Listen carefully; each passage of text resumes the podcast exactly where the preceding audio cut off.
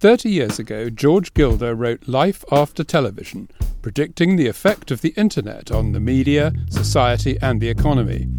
Gilder, formerly an economist and speechwriter for Republican politicians, became as interested in technology as in economics. Ten books later, he's written Life After Google, heralding what he sees as the next tech revolution around Bitcoin and blockchain. Speaking at CoinGeek's London conference, Gilder shared a platform with Craig Wright and explained how he expects Bitcoin to solve problems created by the internet and the international money markets. You're listening to CoinGeek Conversations with Charles Miller.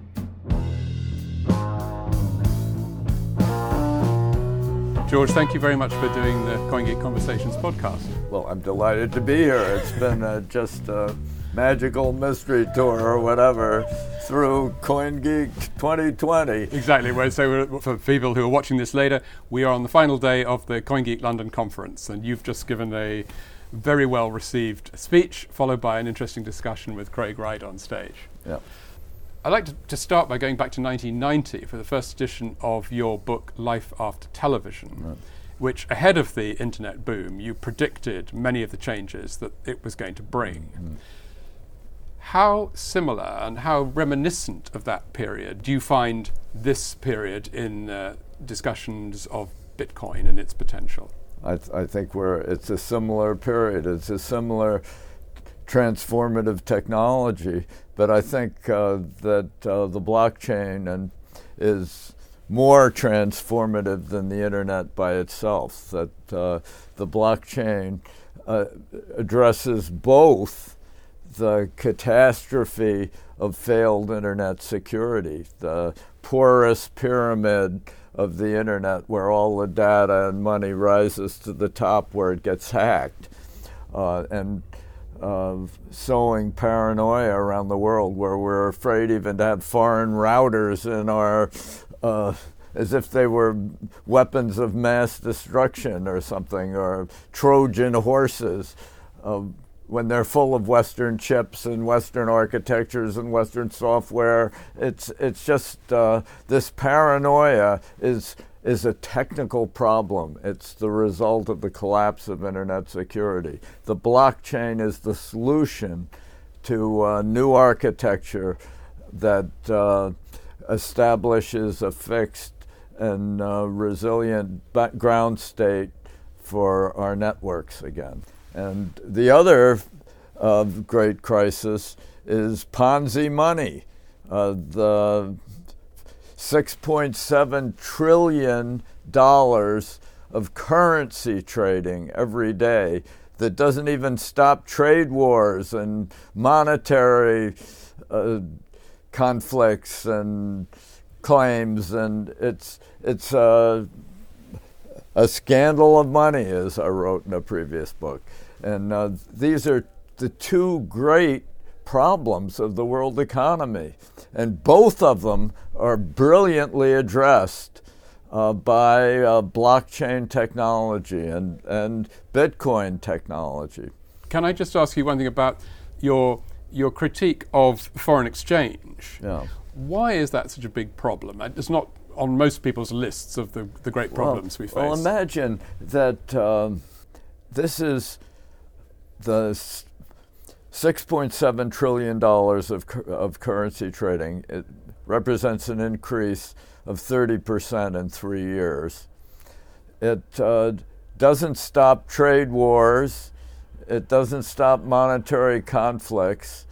It yields uh, incredible profits for hedge funds and and uh, and 11 big banks. It represents a hypertrophy of finance with, uh, without real utility. And to have all this energy and, and uh, technology lavished on a system that uh, is a broken paradigm measured by the more money you spend on it, the worse the results. This is a a fundamental problem of the world economy. Why, it's why we have trade wars. Funnily enough, for most people who haven't taken an interest in Bitcoin, probably the one thing they might have heard about it is the speculative, spectacular increases in, in prices. Yeah. And so telling them that Bitcoin is going to solve the problem of Yeah. people speculating on money is going to be a surprise to them. Yeah, well, uh, I think uh, that the original Bitcoin had a flaw. In my book, Life After Google, the last chapter is the Bitcoin flaw. And the Bitcoin flaw is that it targeted the supply of money rather than the value of money. Right. So And just, just explain that. Well, uh, there, this was the great era of monetarism that uh, Milton Friedman inflicted on the world and persuaded uh, Nixon to leave the gold standard in response. And, and it's believing that uh, mo- money is a commodity that uh, should adjust to change by changing its price rather than money being a measuring stick that is pegged to uh, permanent value. Like, uh, and uh, throughout history, the permanent value to which money has been pegged is a particular amount of troy ounces of gold. And uh, that relationship between the pound and gold and the dollar and gold rendered uh, money global. So money everywhere was translatable into uh, gold at a particular price. And I think that uh, that the next challenge for Bitcoin is to uh, figure out how to fix it digitally to a particular price rather than a particular supply of 21 million units uh, uh, by uh, some date 140 years from now. But people's lives and standard of living have gone up incredibly, spectacularly since currencies were not pegged to the gold standard. Yeah. Doesn't, isn't that a counter argument? the impact of human creativity and new technology, I believe, has been vast and um, vastly underestimated throughout the history of, of our economy. Uh, William Nordhaus, the Yale Nobel laureate, uh, measured the real drop in the price of lighting all through the industrial age and all through all human history, as a matter of fact. And he showed that lighting, the cost of lighting measured in the hours of labor that a particular that a, you had to expend to gain the money to buy it, dropped millions of times more rapidly than economists measured. And does so we had this transformation of human life, really uh, allowing us to conquer darkness, uh, uh, to to uh, live in the night for the first time in human history, really, and uh, as candles gave way to whale oil, which gave way to kerosene, which that gave way to incandescent light bulbs, to fluorescence, to you know the whole the whole saga of lighting just wasn't measured by economists. It's like it Right. never happened, and uh, and so we've always vastly underestimated technological progress abundance has been expanding throughout human history since capitalism uh, unfolded and unleashed human creativity on the frontiers of new technology. Uh, there's been a constant transformation. But you, you also put this in terms of the value of information, don't Yeah, you? That yeah. knowledge is Yeah. really- Wealth is knowledge. Yes. When you look at what you expect to happen with Bitcoin, what impact does it have on nation states and governments? What is its political hue, this revolution? Well, it overcomes this 50 year delusion that money is a function of sovereignty rather than an objective reality. Uh, that money is a tool of central banks rather than a measuring stick for value. So that devalues the role of governments, I guess, does it? Well, it it it unleashes the world economy. Uh, uh, uh, the capitalism is not chiefly an incentive system where uh, people respond to carrots and sticks, rewards and punishments, and and uh, Mark Zuckerberg gets lured into the office every day by being paid millions of dollars uh, a week or whatever it is.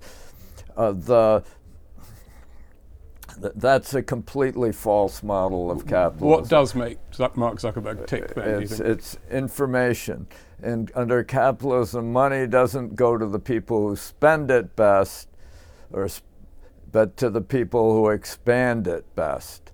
And uh, because Mark Zuckerberg has knowledge um, uh, and is expanding his company, he needs the funds to ex- to exploit the new opportunities that his previous insights have have generated. It, it's it's an information system, not an incentive but system. Are you saying that he deserves the wealth that he has? No, I'm not. It's a deserve. It's it's a utilitarian measure. You want the people who've previously proved that they can invest money effectively to invest more money. Uh, you want money to go to the people who can use it most productively. You don't want it to go to the people who, who spend it most readily. And the whole delusion of Keynesian demand side economics that has um, subverted, I believe, uh, economic growth is, is, that, is that the big problem in economies is spending uh, the big problem or the big opportunity in economics is is creating new things. Is um, but going back to Facebook and so on, which is just an example you picked, you are very critical of Silicon Valley altogether, aren't you? I'm critical of the business plans of Silicon Valley. I'm more critical of these governments who now think they can run Facebook better than Zuckerberg can and who uh, are tr- trying to impose all these detailed regulations on how you manage a social network. I think this is very destructive and will result in the Chinese information companies probably dominating the field in, in the future. Alibaba, Baidu, uh, Tencent, these companies are tremendous. And uh, the idea that Facebook and Google are monopolies shows a complete incomprehension that we have a world economy, even, even though uh, many people seem to want to break it up into smithereens again. It's, it's a world economy, and Google is by no means uh, a monopoly. It's a, it's a vulnerable company with a b- business strategy that's deeply flawed and uh, which is in danger of being overwhelmed by better companies in Asia. But so you would say that Washington should avoid over-regulating Silicon it, Valley it and let it rip. Sh- it certainly should. Um, you know, here I use WeChat all the time. It it combines uh, it combines a phone service, a data service, a social network, a wallet. Uh, investment plan. Uh, it's uh, it's a totally integrated system. It brings together all the things that the regulators in Washington at the Federal Trade Commission want to pull apart mm. and disable. But you've just written a book called Life After Google, yeah. and in your talk today, you have contrasted the the things that you see as wrong with the Google economy yeah. with what you hope to come from Bitcoin. That's right. So, in that respect, you don't just want Google to be left to get on with what it would like to do. Well, I, I, I want, I think, uh, better companies can rise up exploiting the blockchain to uh, defeat the Google model. And th- that will just happen because of the design of their business. The, because of the, the, aggregate and advertise. Uh, everybody at Google, Google's chief business, 90% of their revenues comes from ads, as they say, but we all know there are minuses. Uh, it's value subtracted advertising. You don't want it. And then on your smartphone, it's particularly um, a problem. I mean, 30% of what you pay for your uh, smartphone bills goes to fund advertising that you almost never click on and which uh, consumes 30% of the bandwidth. I mean, you click on it less than, uh, I think it's 0.04% of the time, and half the clicks are an error. So uh, it's uh, what, what this advertising on smartphones is really is spam. They're, they aren't ads, they're minuses.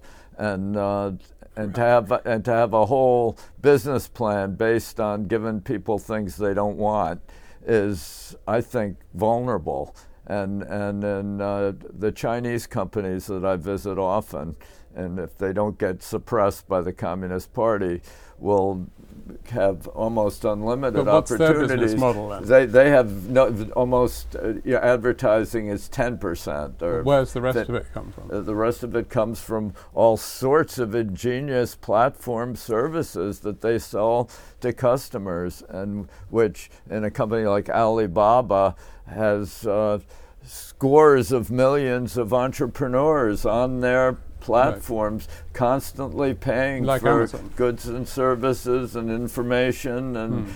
but shouldn't your argument be then well let the market decide someone in Silicon Valley should wake up and t- come up with that's something. my argument right and I'm trying to convey to them that they better uh, figure it out but that um, doesn't require Bitcoin uh, it, uh, I think uh, Bitcoin is indispensable to fixing the world economy and internet security. Uh, Google's response to internet security, they have to secure their own clouds and all that, but, but their essential um, uh, response is to not have customers. They have no responsibilities mm-hmm. to their customers. Their, their customers they sell to advertisers.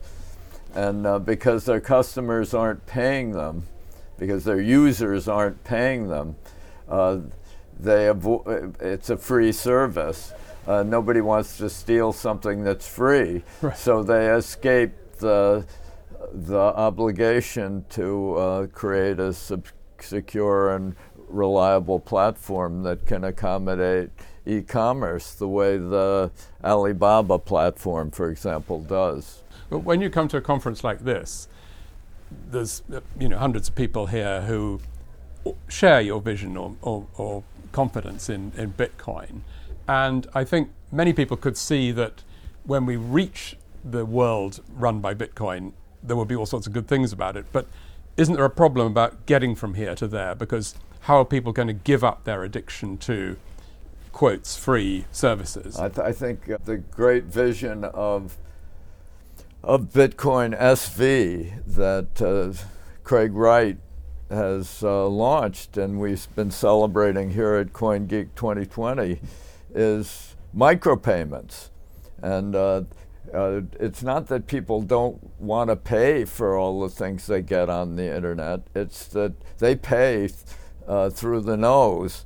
Uh, that's, they pay with distraction, they pay with time, they pay in all sorts of ways. But they're not complaining. They, they, they would, they, uh, but uh, uh, they prefer to pay um, deliberately uh, through uh, micropayments. And uh, the new Satoshi Vision Bitcoin, the new Bitcoin that's been launched now and has risen up faster than any other previous Bitcoin scheme, is optimized for micropayments. It has it's overcome the scaling problem of Bitcoin, which limited it to five to ten transactions a second, uh, some very limited rate.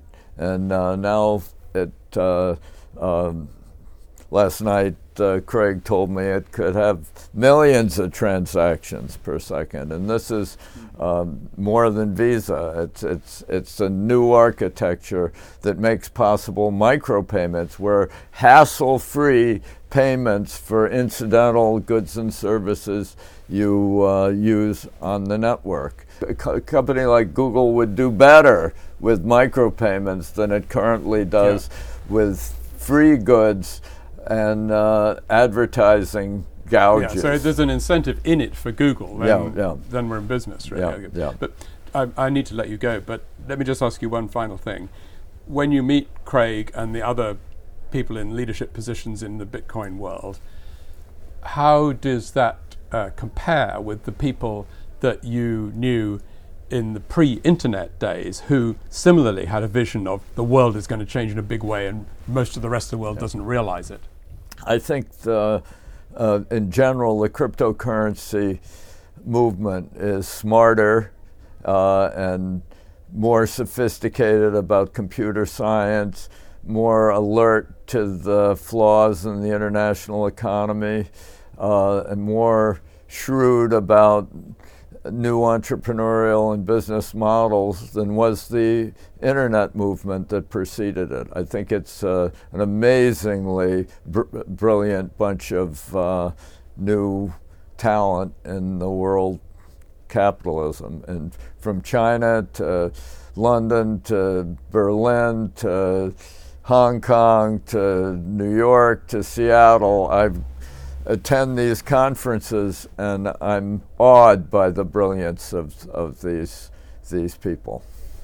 You are 100% confident that Bitcoin SV is going to be a big part of billions of people's lives then? Yeah. Bit, uh, uh, you know, I don't know which Bitcoin. We're having a debate now about which Bitcoin. I think that. Uh, the ability to do scaling and micropayments is a huge leap forward for SV, but I still it's not a complete solution yet, and and I think there's still room for major new initiatives in blockchains, and and I expect a lot to be happening, a lot of exciting developments in the coming years.